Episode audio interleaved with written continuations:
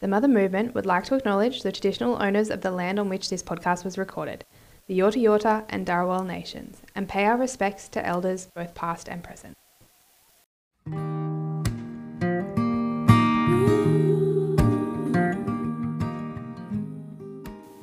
Hello and welcome to The Mother Movement. This is a podcast by mums for mums, where we dive deep into the incredible world of motherhood.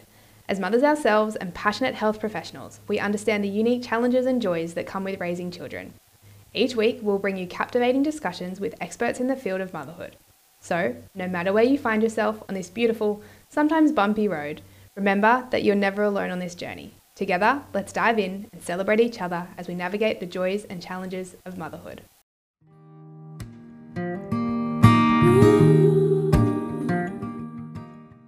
In our mission to make healthcare more accessible, today is the first in our series of Evidence Bites.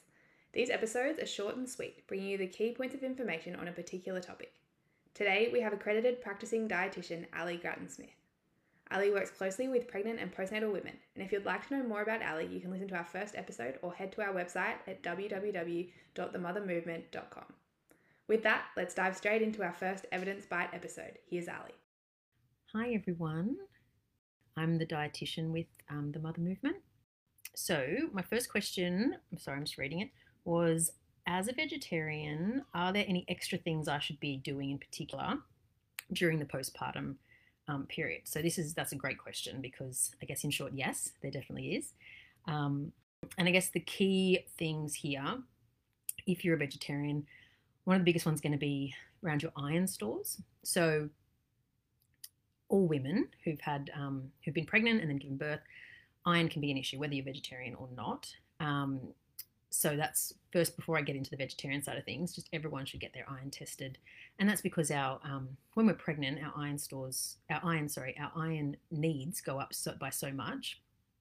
Um, and a lot of you might've found that, you know, especially in that sort of second and third trimesters, your iron stores do start to go down. A lot of people might've been put on supplements. Um, and then, you know, you've already got these low stores, and then you give birth, have more blood loss, and then the sort of bleeding that goes on for weeks after birth. So it's really common to be either anemic, um, which is when your iron stores are like below the normal range, or just have slightly low iron after birth.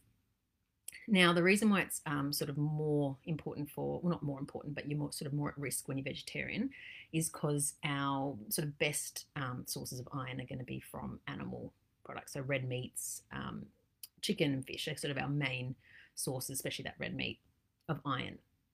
Of course, there are um, vegetarian sources. So our you know, legumes, lent- lentils, tofu, eggs, dried fruit, green leafies. So they give us iron. Sadly, we don't absorb it as well as we do the um, animal products. Um, but you can then boost the absorption a little bit if you sort of pair those iron foods with um, some vitamin C foods. So, you know, citrus fruits or tomato, capsicum, broccoli, potato, they're all quite good sources of vitamin C.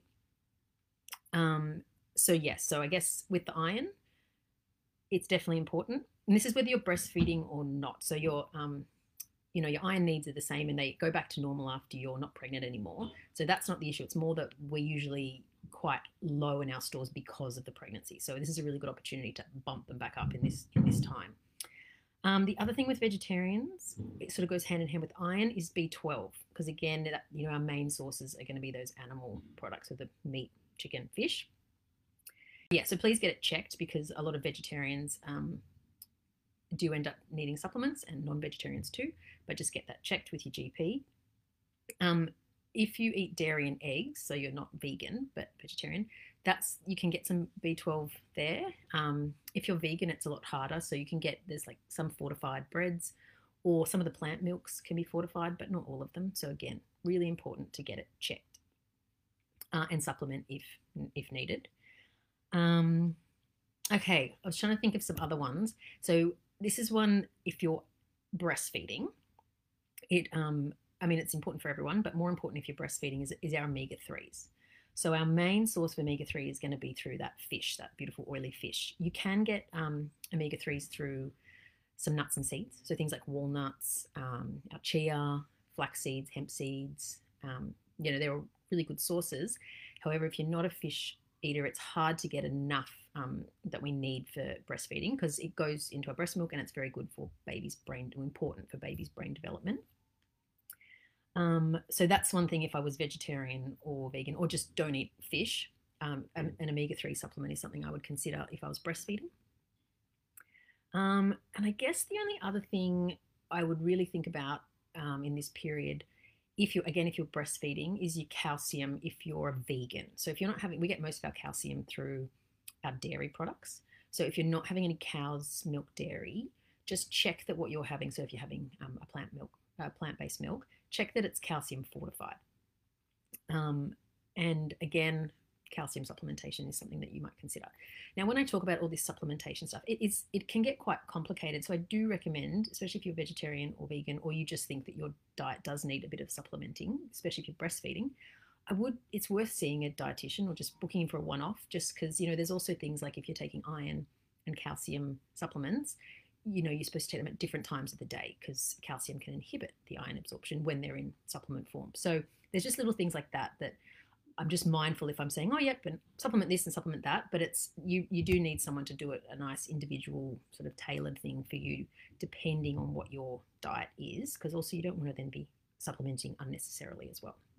So just keep that in mind um, with that. Now, I think that's all, that's the main parts. I do actually go into more of that stuff with um, like iron and things in the membership. There's some more detailed videos there if you need more information. Um, the second question I had, um, which is another great question, was if I have a lot of fish in my diet, do I need to be careful with how much, um, or like if you're breastfeeding in terms of mercury? So this is a great question, and I don't think many people think about it. We think about it a lot in pregnancy. Um, but I don't get asked very often about with the breast milk. So yes, mercury can pass into from our blood into our breast milk. Um, however, it's a, it's at smaller amounts and smaller amounts than when you were pregnant. So less than what crossed the placenta wall. However, so yeah, because it does go into the breast milk, we still need to be mindful. Having said that, it is still, as it was in pregnancy, it is still totally safe and recommended to have your two to three serves of fish every week. Um, except for the high mercury fish. So I'm just going to list a couple of the sort of main, there's not many, but they're main um, big sort of high levels of mercury in them. And they're our, they're our big fish that, you know, it's not that common to eat regularly anyway. So things like your king mackerel, so your, your regular mackerel's fine. Um, shark, or it's also known as flake. So that's one to look out for because it can sometimes be in like fish cocktails and things at fish and chip shops. Um, and then things like swordfish and marlin. So those big predator fish, those Um, not, we're not talking, you know, your canned tuna. That's totally fine. So if you're consuming, um, yeah, some tuna, salmon, sardines, anchovies, maybe barramundi, whatever you're having, those smaller fish are totally fine. And we do really recommend that you have them, um, you know, two to three times a week because, as I said, that's our best source of omega threes. So especially if, if you're breastfeeding, please keep having that fish. So Um, to who sent that question in, keep eating fish. It's very good for you and good for bub. I hope that was helpful, and uh, I look forward to seeing you all again soon in the Facebook group. If you enjoyed this episode, make sure to subscribe to our podcast and share it with your friends. For a wealth of free resources, visit our website, the mother movement dot com, and if you're seeking even more support and expert insights, join our postpartum package with more than forty videos from health professionals and a supportive community of like-minded mothers. Together, we can navigate the postpartum journey with confidence. This is the Mother Movement.